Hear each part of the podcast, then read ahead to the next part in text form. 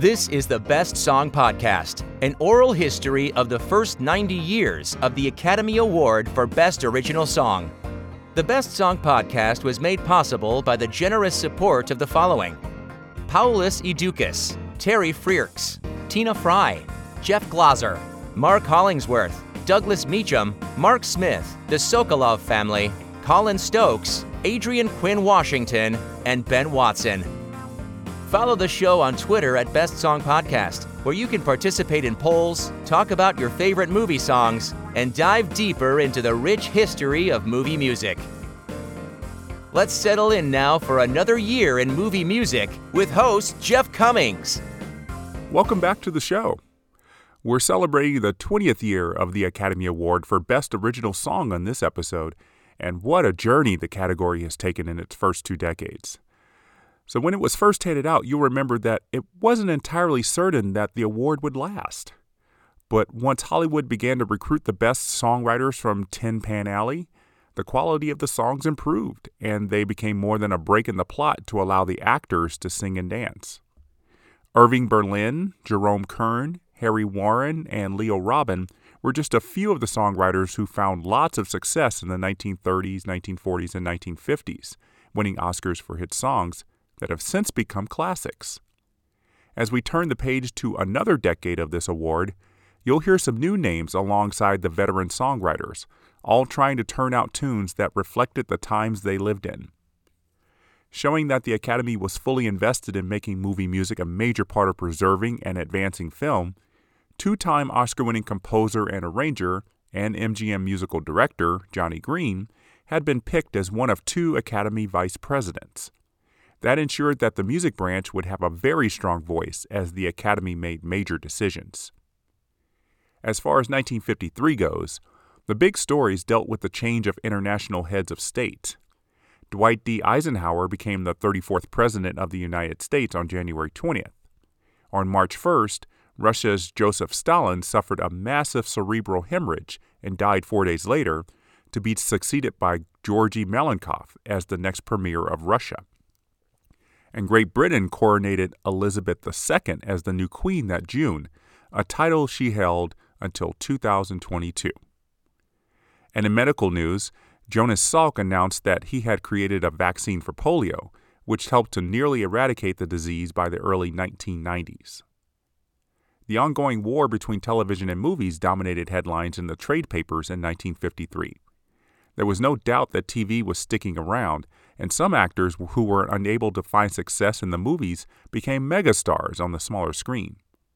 I Love Lucy was the most popular show at the time, and in 1953, 71% of all television sets were tuned in to watch Lucy Ricardo give birth to a baby.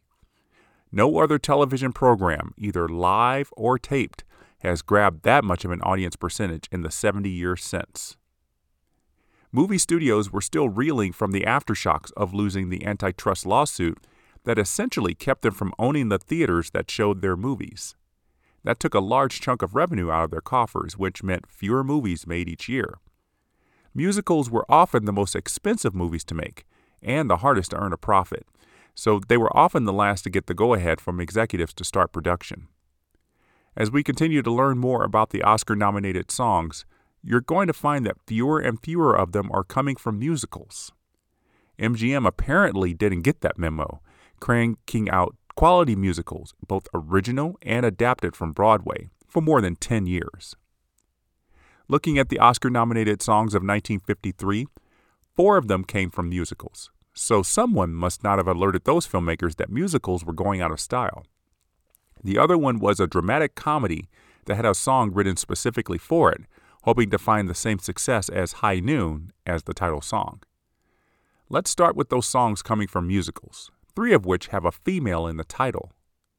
The first one is Small Town Girl, starring Jane Powell as a definitely grown up woman in Connecticut, with one of my favorite sidekick actors, S.Z. Sakall, appearing as a shop owner trying to set up his single son. Sakall has popped up in about a dozen or so films featuring Academy Award nominated songs. He hasn't sung in any of them, nor does he have anything to do with many of the song performances, but he gives us a good laugh when no one is singing. The Hungarian born Sakall is one of the few bright spots in Small Town Girl, featuring a flimsy plot and a silly one with an even sillier ending we could see coming 20 minutes into the movie. No wonder the movie made only $2 million, which was defined as a flop considering that it couldn't make back its money. In order to make the film a little more attractive, Nat King Cole's name was put on the movie poster, even though he appears for less than three minutes to sing the nominated song, My Flaming Heart. Cole is appearing at a New York City nightclub where the two leads, Jane Powell's Small Town Girl and Farley Granger's Playboy, are watching him perform. Why these two are in New York is kind of convoluted, but it's where Nat King Cole's song brings the romantic feelings that these two have to the surface. You'll hear some bongos played in the song, which is an odd choice given the tone of the song and the fact that there is no tropical feel to the environment.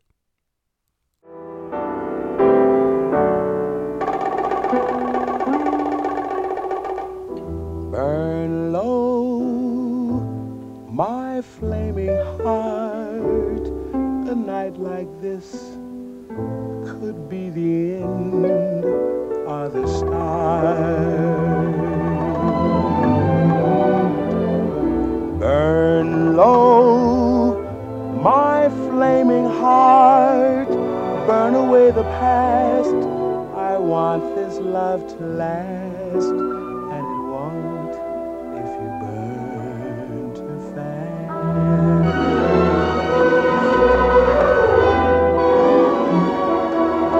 I'm here with the one I used to dream of, and more than she knows, I want her so.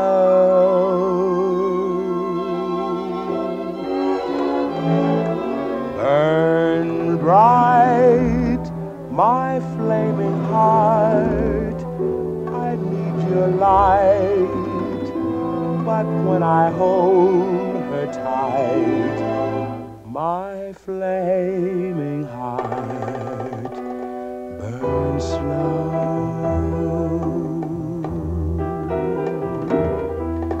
I'm here with the one I used to dream of.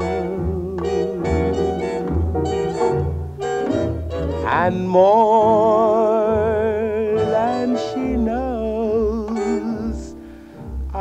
Want her so.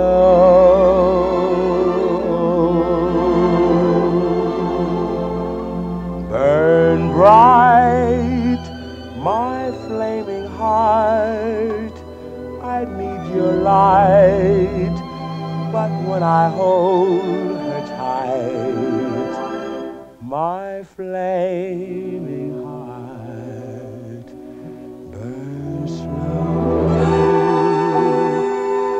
My flaming heart burns slow.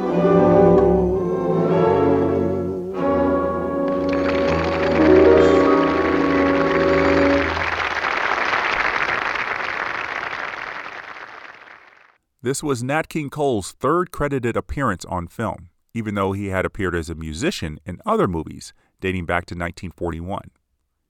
Nicholas Brodszky, who started his Hollywood career writing two Oscar nominated songs for opera singer Mario Lanza, had to shift his style for Cole's more low key performance. Leo Robin's lyrics are fairly standard for a love song and didn't require him to be as inventive with the words as he was with Zing a Little Zong the year before. But with Nat King Cole handling them, the lyrics are slightly elevated, mentioning the singer's desire for his heart to burn bright and slow while he pines for the one he loves. Naturally, the song was released commercially, and like Cole's big hit Mona Lisa a couple of years ago, My Flaming Heart was released as a B side record with Cole Porter's I Am in Love, not to be confused with the Oscar nominated Am I in Love that was written last year. The next two musicals that featured nominated songs in 1953 are named after specific women. Miss Sadie Thompson was not a real person, but invented in a 1921 short story by W. Somerset Maugham. Miss Sadie Thompson was the fourth film version of the story, with Gloria Swanson and Joan Crawford playing Sadie Thompson as well as Francine Everett in an all black film loosely based on Maugham's story. Rita Hayworth took on Sadie Thompson in 1953, and the movie was advertised heavily as part of the new trend of releasing movies in 3D. The lush Hawaiian locations are what Columbia Pictures was trying to wow the crowd with, and some critics were impressed with it because it didn't have, quote, objects or people hurtling at the audience. Just Hayworth's face filling the screen seemingly inches from the viewer. Some even said that Hayworth, who was never nominated for an Oscar, gave the best acting performance of her career in Miss Sadie Thompson as a singer during World War II, who riles up the soldiers on Hawaii during a layover. The short story by Maugham was more risque than the 1953 film, in which the worst the film implies is that Sadie has a shady past, but doesn't allow Hayworth to pour on the sexuality to fit the character. There is a rape scene between Hayworth and newly minted Oscar winner Jose Ferrer, but the film, of course, only implies it. That sensuality was on display in a lengthy sequence at a bar where Sadie dances with dozens of drunk Marines, then shakes her stuff while singing The Heat Is On. The nominated Sadie Thompson song, also known as Blue Pacific Blues, comes after that party when Hayworth is lying in her hotel room bed and entertaining four soldiers. No, not that way. They're not in the bed with her.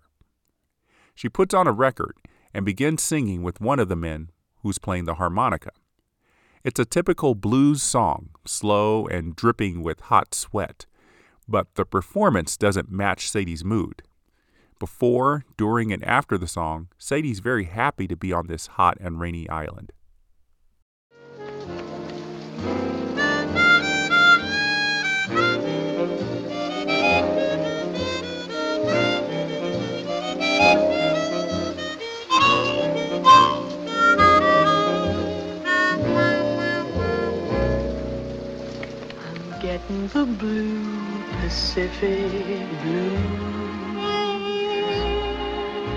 The feeling you get from real bad news. I wanna hear bells, I wanna see trains. I get in this mood whenever it rains. I'm getting the blues.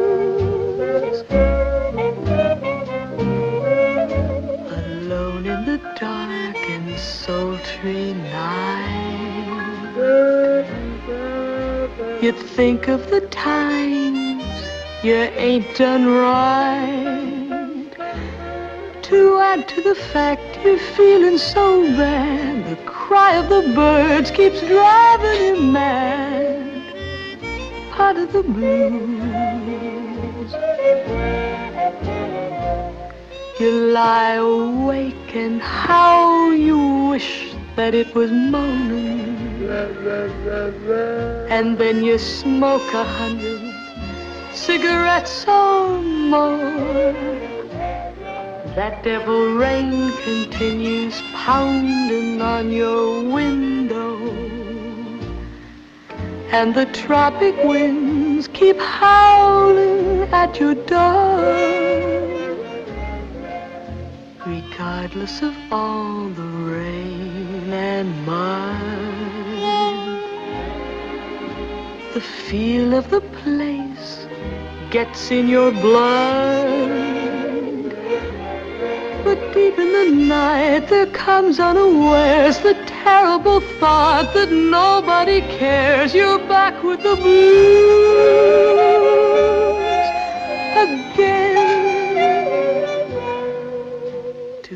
even more specific, you've got what they call the blue Pacific Blues.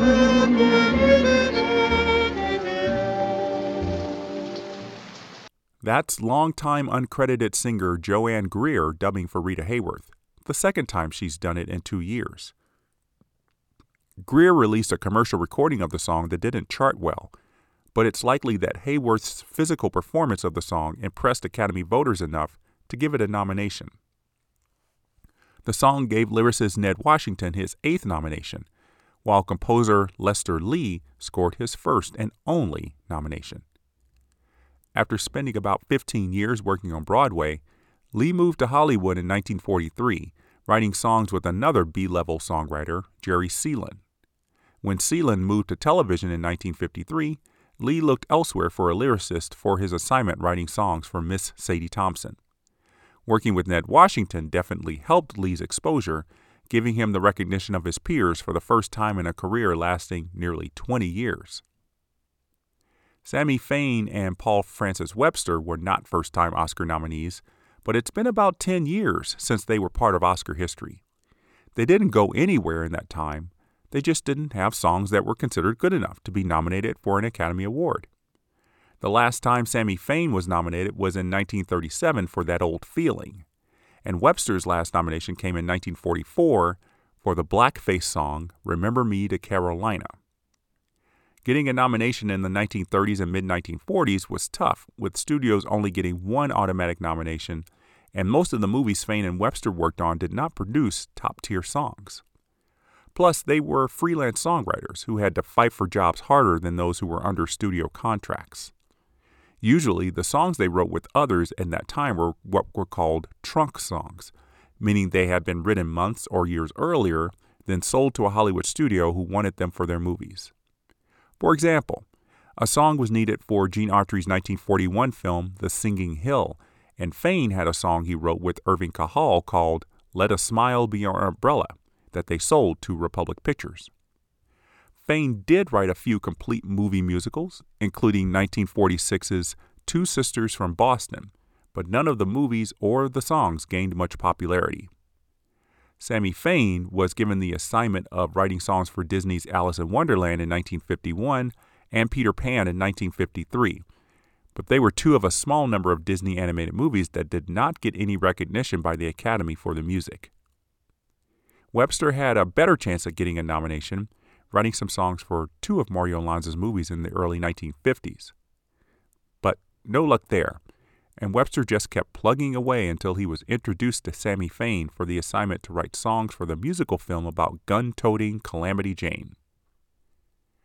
Fain and Webster had never worked together before Calamity Jane, but it's obvious they really needed to have met much earlier.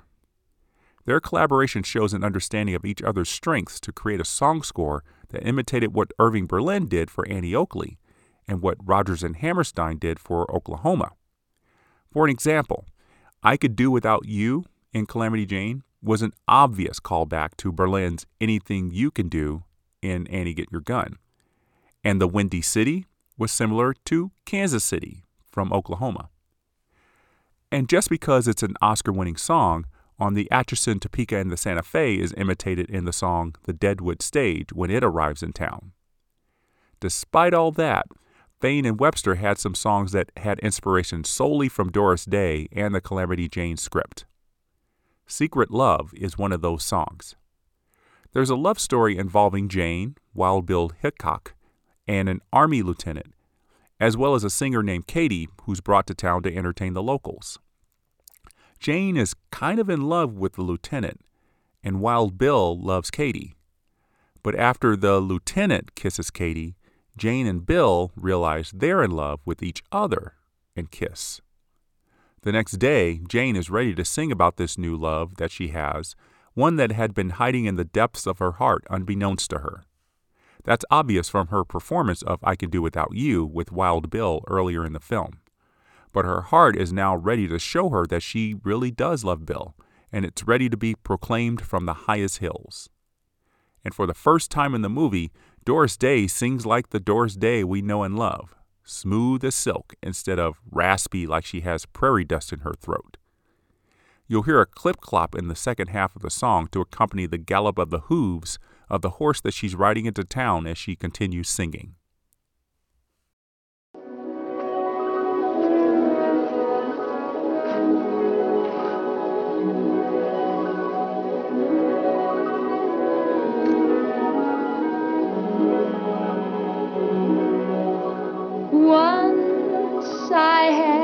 Secret love that lived within the heart of me. All too soon, my secret love became impatient to be free. So I told a friendly star the way that dreamers often do. Just how wonderful you are, and why I'm so in love with you.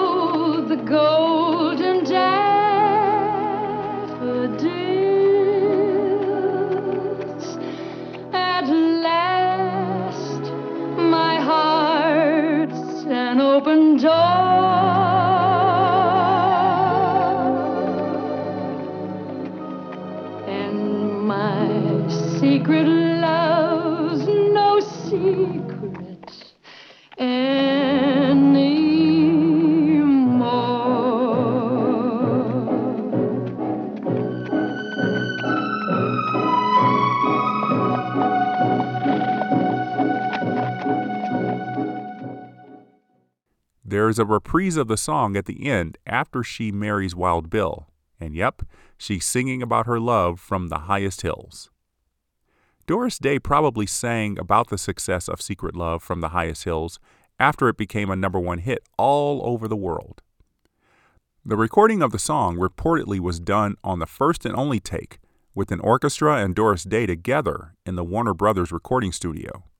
It first hit number one in February 1954, the same time that the song was nominated for an Academy Award. Doris Day was the number one female singer of 1953, but she couldn't match the star power of Dean Martin and Jerry Lewis, who had been in the top two of the top movie stars since 1951.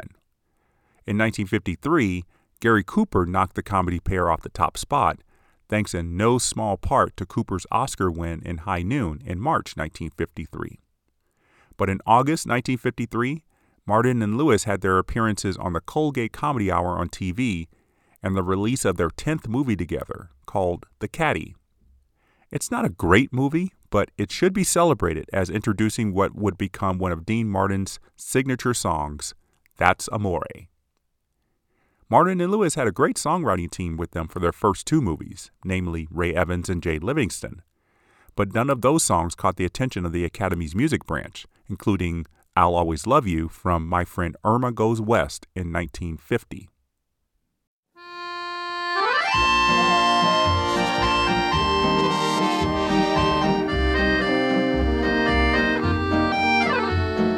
Day after day, I'll always love you. Live just the same, I'll always love you. Dear one, Your nearness is my treasure. Dear one, your kiss is rich as wine, and it's mine. Yes, it's mine, the wonder of you. Yours, love is because I love you. To you I give my heart so madly, madly beating, with every beat repeating, I'll always love you so. I play that song because of the interesting flavor composer Jay Livingston brought to it. There's the accordion and the jaunty step to it, which makes it feel very European, even though the characters and the setting in the film are very much American. Dean Martin was born of Italian parents, and if you know anything about the songs that made Dean Martin famous, they have a little Italian flavor to them, or a lot. That's Amore has a lot of Italian flavor in it. Livingston and Evans weren't the writers of That's Amore, though. They were busy writing songs for Bob Hope's movie that year, Here Come the Girls, and for the Rosemary Clooney musical, The Stars Are Singing. Harry Warren and Jack Brooks, together as a songwriting duo for the first time, took their place for the caddy. Warren has been nominated a lot on this podcast, winning three Oscars from nine nominations. Brooks was enjoying the start of a contract deal with Paramount Pictures, scoring a nomination for Am I in Love, written for Bob Hope, and coming off the Oscar nomination to work with another of Warren's catchy tunes for the caddy. Jerry Lewis wrote in his autobiography, Dean and Me, that he hired Warren and Brooks to write the songs for the caddy in the hopes that they could create a big hit for Dean. In the book, he mentions that he added in a $30,000 bonus to incentivize them to give Dean Martin that one song that would do for him what White Christmas did for Bing Crosby. The Caddy is told mostly in flashback, telling the fictional story of what brought these fictional characters together. Martin's character, Joe, returns home to San Francisco to find Lewis's character, Harvey, sleeping in his bed and engaged to be married to his sister. To celebrate Joe's return, his parents throw a dinner party at the restaurant they run at their boarding house. Joe's mother asks him to sing a song at the party, and he obliges with the accompaniment of an accordion player, a violinist, and a guitar player. Harvey joins in after a couple of verses, asking through song if some of the things he does could still be called love, like kissing your girlfriend with garlic breath. And note that this is a love song, but at this point of the film, Joe is not romantically involved with anyone. He's singing this love song at the request of his mother, and not to any particular person. When Joe invites the entire party to sing along, I'm sure several moviegoers felt the urge to do so as well. And you shouldn't be shy about doing it yourself. Joe, like old time, you sing a song for Mama. Oh, no, Mom, not in front of all Aw. these people. Joe, you sing it for Mama. In Napoli, where love is king, when boy meets girl, here's what they sing.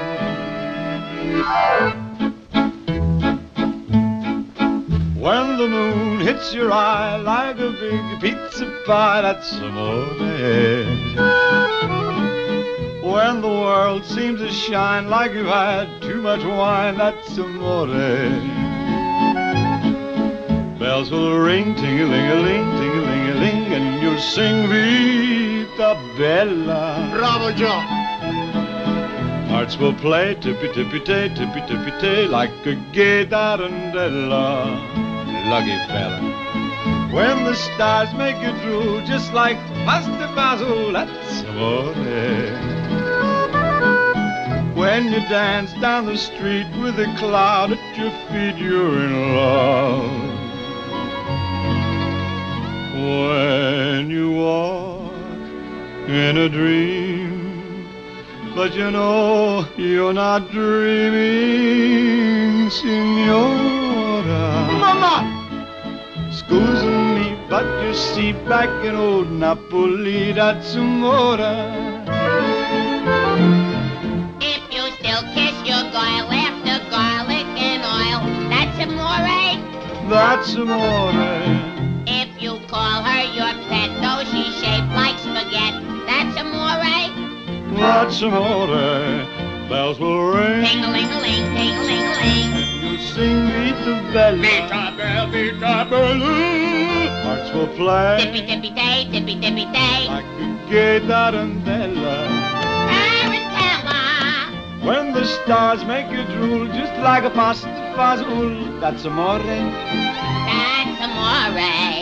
When you dance down the street with a cloud at your feet, you're in love. You're in love. When you walk in a dream, but you know you're not dreaming.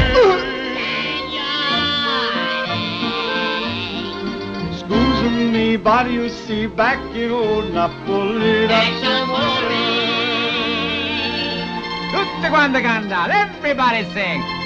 When the moon hits your eye like a big pizza pie, that's amore. That's amore. When the world seems to shine like you've had too much wine, that's amore. That's amore. When you are in a dream, but you know you're not dreaming. Eh, signore! Che che vuoi? Prendilo! Scusami, but you see back Napoli, that's amore! Signore, that's amore.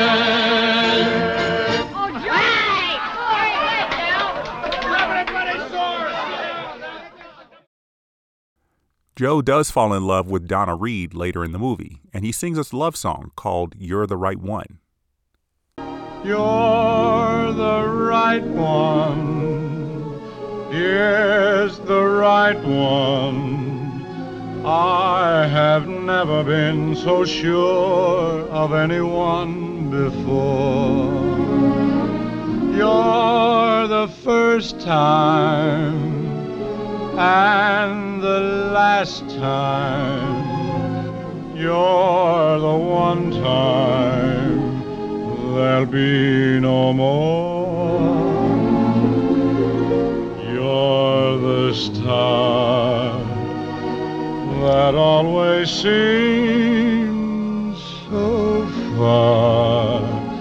But darling, here you are for all the world to see.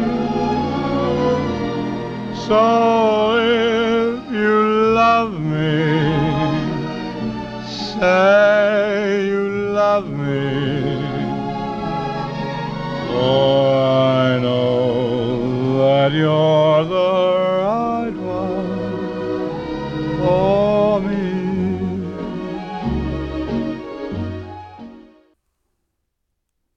As this love song goes, it doesn't stand out as much as That's Amore, and I expected Joe to sing a version of That's Amore to Reed's character, but he goes for the conventional declaration of love. On August 13, 1953, Dean Martin released That's Amore with You're the Right One as the B side, and both became big hits. You're the Right One got as high as number two on the Billboard charts. That's Amore was one of the biggest songs of 1953 and 1954, also getting as high as number two on the sales charts and remaining in the top 10 for more than 20 weeks, all the way through to the Oscar nominations announcement in February 1954. Jerry Lewis's insistence that Dean Martin get a big record out of his work on the Caddy paid off. Jerry Lewis spoke more about his influence in bringing That's Amore to the movie in a 2016 interview with Ben Mankiewicz. I had to give him some action that did not include me. That would be big. Yeah. The song hit Yeah. hard. It hit hard because I think he made seven or eight million dollars on the on the on, on the song because he had his record company and this was wonderful, you know. And he would come to me and say, "Is it okay? Dean would come to you and ask if it was Is- okay. Is it okay that the song is doing so well?" I said, "They're mentioning me every time they mention you. What the hell are you worried about?" I said, you got to do that stuff good because you, you, our reputation depends on it. So you knew he needed something like that. You- something. yeah. Yeah, something. To, because recording was very huge for Dean then in, in 1950. Very important. And he was doing some songs that worked very well for him, but nothing like Amore. Our last nominated song does not come from a musical, but from the barrier breaking comedy The Moon is Blue. It's based on a 1951 play that dared to use the taboo words virgin and pregnant at a time when censors were easing up a bit on restrictions in movies, but not that much. Some filmmakers were willing to make the movie independently if a studio wasn't willing to take the risk. Otto Preminger was one of those people, willing to push the envelope of what was acceptable screen content. The first of many movies in which Preminger would challenge the Motion Picture Association of America's production code was The Moon is Blue, about an actress who deals with a love triangle with an architect and his older neighbor. The sexual proclivities of the characters were seen as somewhat okay on the Broadway stage, but it was not going to be allowed in the heartland. Several cities banned the film, but it was released by United Artists without the Motion Picture Association's seal of approval, the first American film to go into theaters without that. Several cities went to court to uphold their bans over the movie they described as indecent and obscene, and perhaps the press that the film was getting got people to seek it out where they could. The movie does not show nudity or sex, but merely talks and talks and talks about sex. It made $3 million and helped Preminger further his quest to push those movie boundaries. William Holden, who was also starring in the prison break movie Stalag 17 at the same time, showed some great range and also got a boost from this movie. British actor David Niven was the older man seducing the actress in The Moon is Blue, even though he was just eight years older than William Holden, and Maggie McNamara was making her film debut as the virtuous actress Patty after playing the same role in the Broadway production in summer 1952. As for the title song, it's performed during the opening credits and features the Sauter-Finegan Orchestra as instrumentalists. Sally Sweetland and the Doodlers are the vocalists, making their film debuts. Sweetland had been heard on screen many times as the singing voice for actress Joan Leslie, but of course never got to be credited for it. The lyrics will mention many things that you'll never see happening, such as taxis and trees, money growing on trees, and a month of Sundays in June. But despite all of these things the singers are observing, having a beautiful lover does exist, one who comes along during the rare blue moon.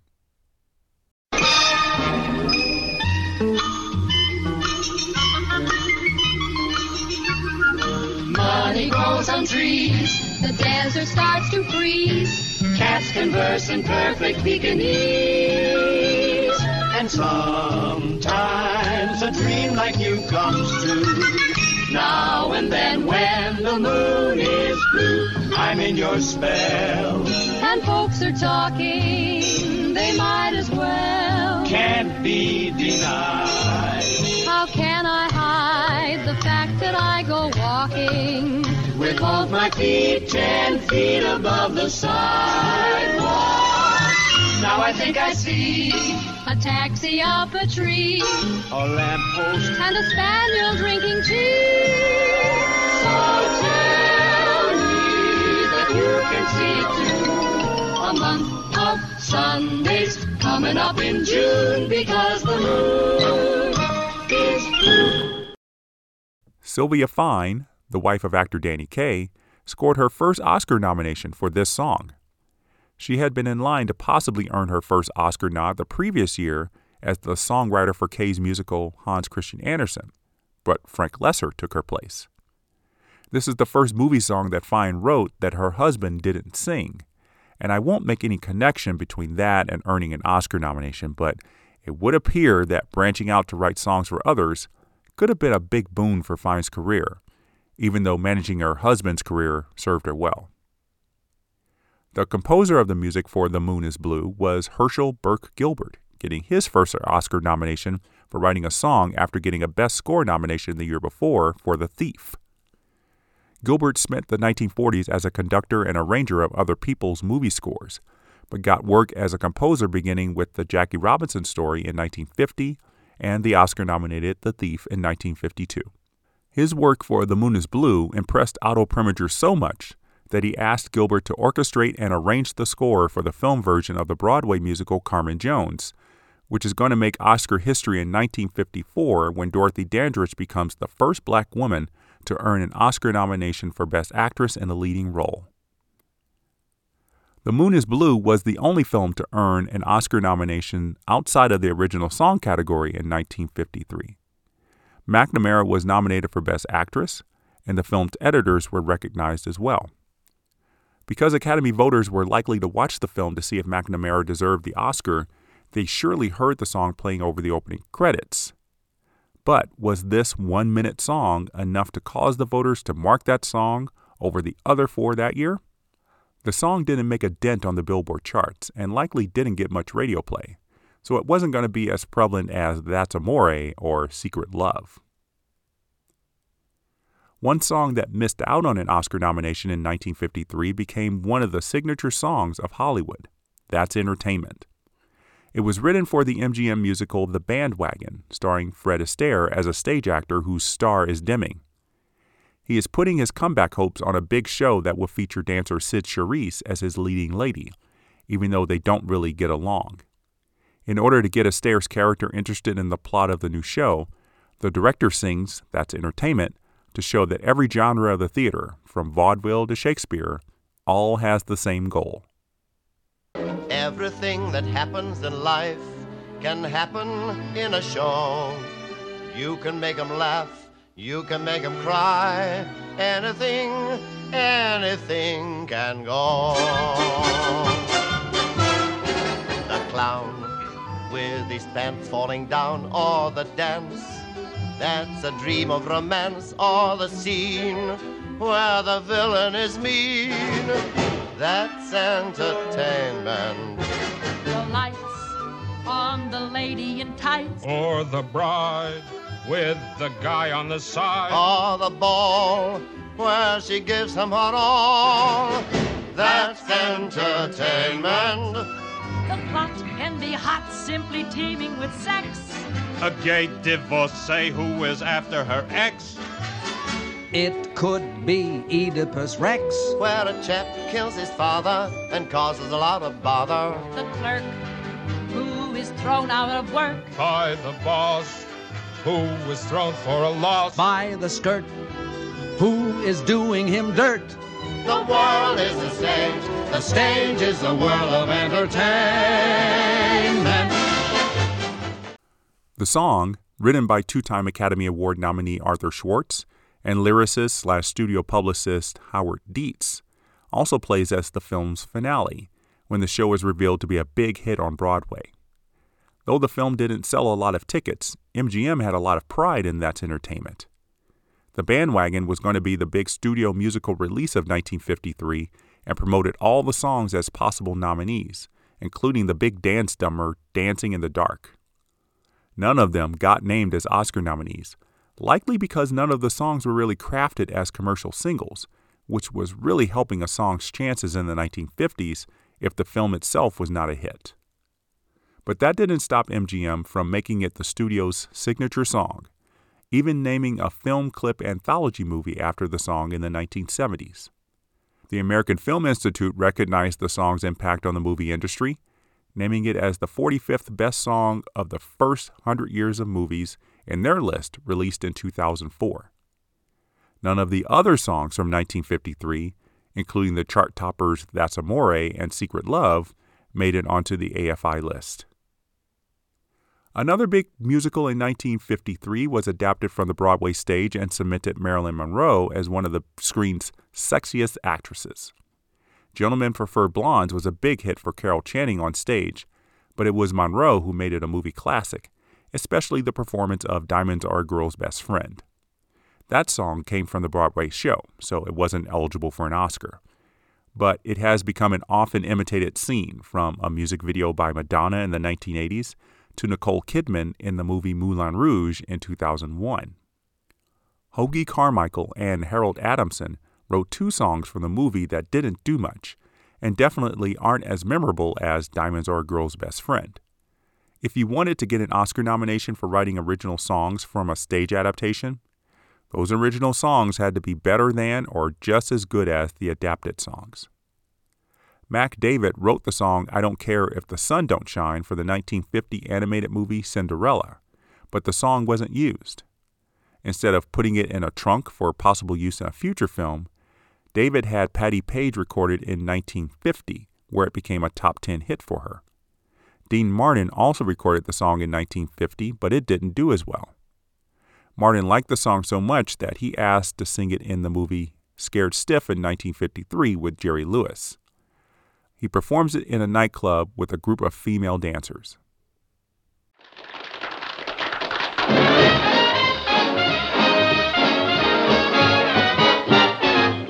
I don't care if the sun don't shine to get my lovin' in evening time when I'm with my baby. Well, it's no fun with the sun around, but I get going when the sun goes down and I meet my baby. That's when we kiss and kiss and kiss and then we kiss some more. Who cares how many times we kiss? Well, a time like this, who keeps score? Well, I don't care if the sun don't shine. I get my loving in the evening time when I'm with my baby. I don't care if the sun don't shine. I get my loving in the evening time when I I'm living it up with my baby. Well, it's no fun with the sun around, but I keep going when the sun goes down and I I want you to meet meet my baby. That's when we kiss and kiss and kiss, then we kiss some more. Who cares how many times we kiss? Well, at a time like this, who keeps score? I don't care the sun don't shine. I get my lovin' in the evening time when I'm I'm with with my baby. Pretty baby of mine.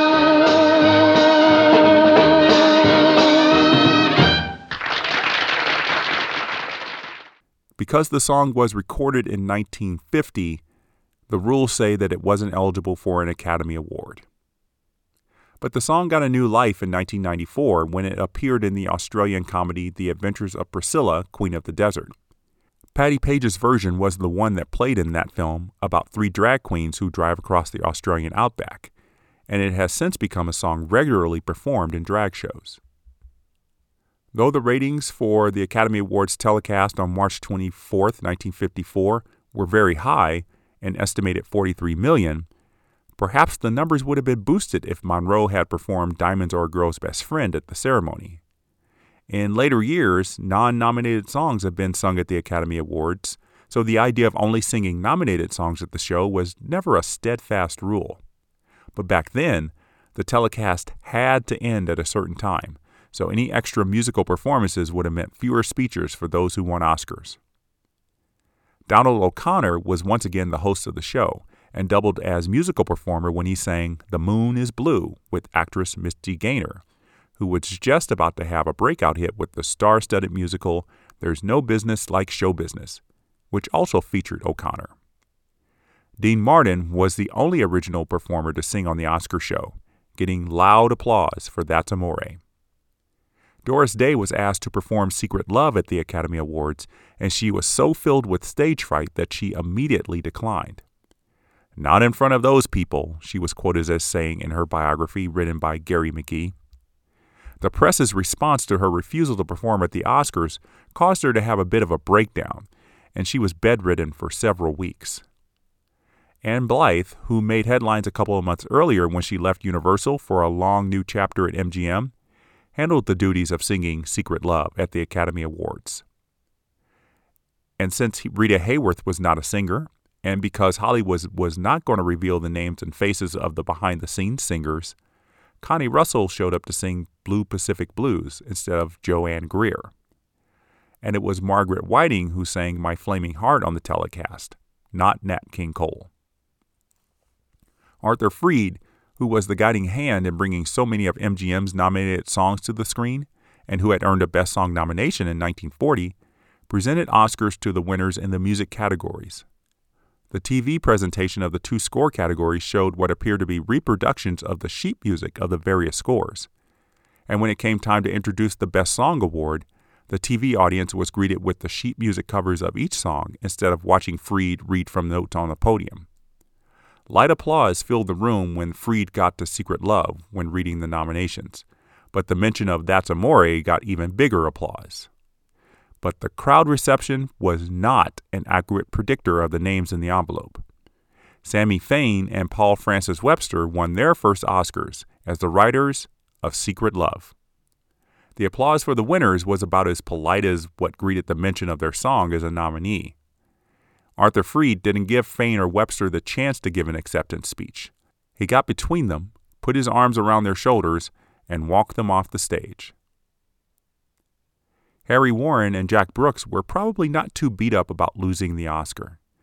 That's Amore was currently all the rage on the radio and raking in a lot of money for the two. But of course, when people think of That's Amore, Dean Martin immediately comes to mind. But I hope you'll remember that these two men had to create the song first.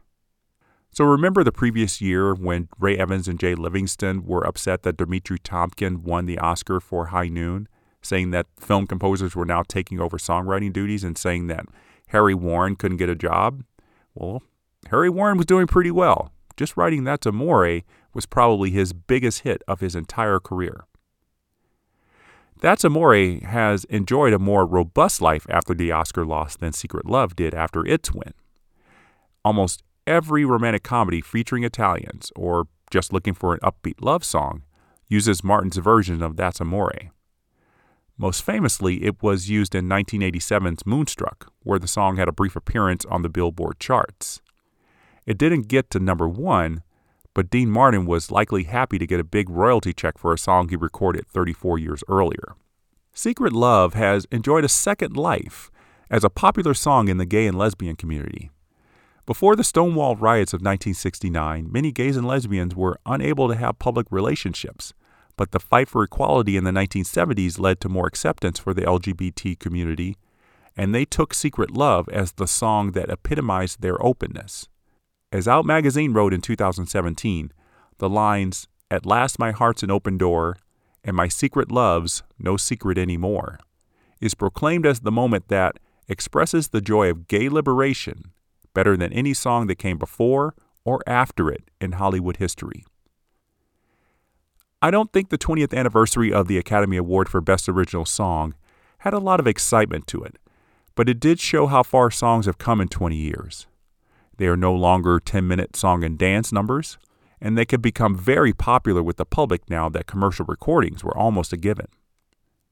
We've had some big time superstars performing the nominated songs in 1953, but the star power is going to get bigger in 1954.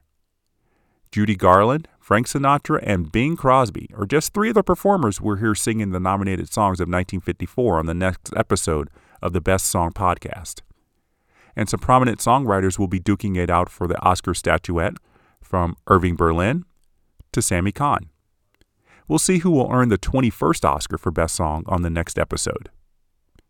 Thanks so much for singing along with me on this episode. Let's do it again next time. The Best Song podcast is not authorized or endorsed by the Academy of Motion Picture Arts and Sciences. The show's creator, writer, producer, and editor is Jeff Commings. All music clips are permitted for use under the Education Clause of the Fair Use Doctrine in United States law.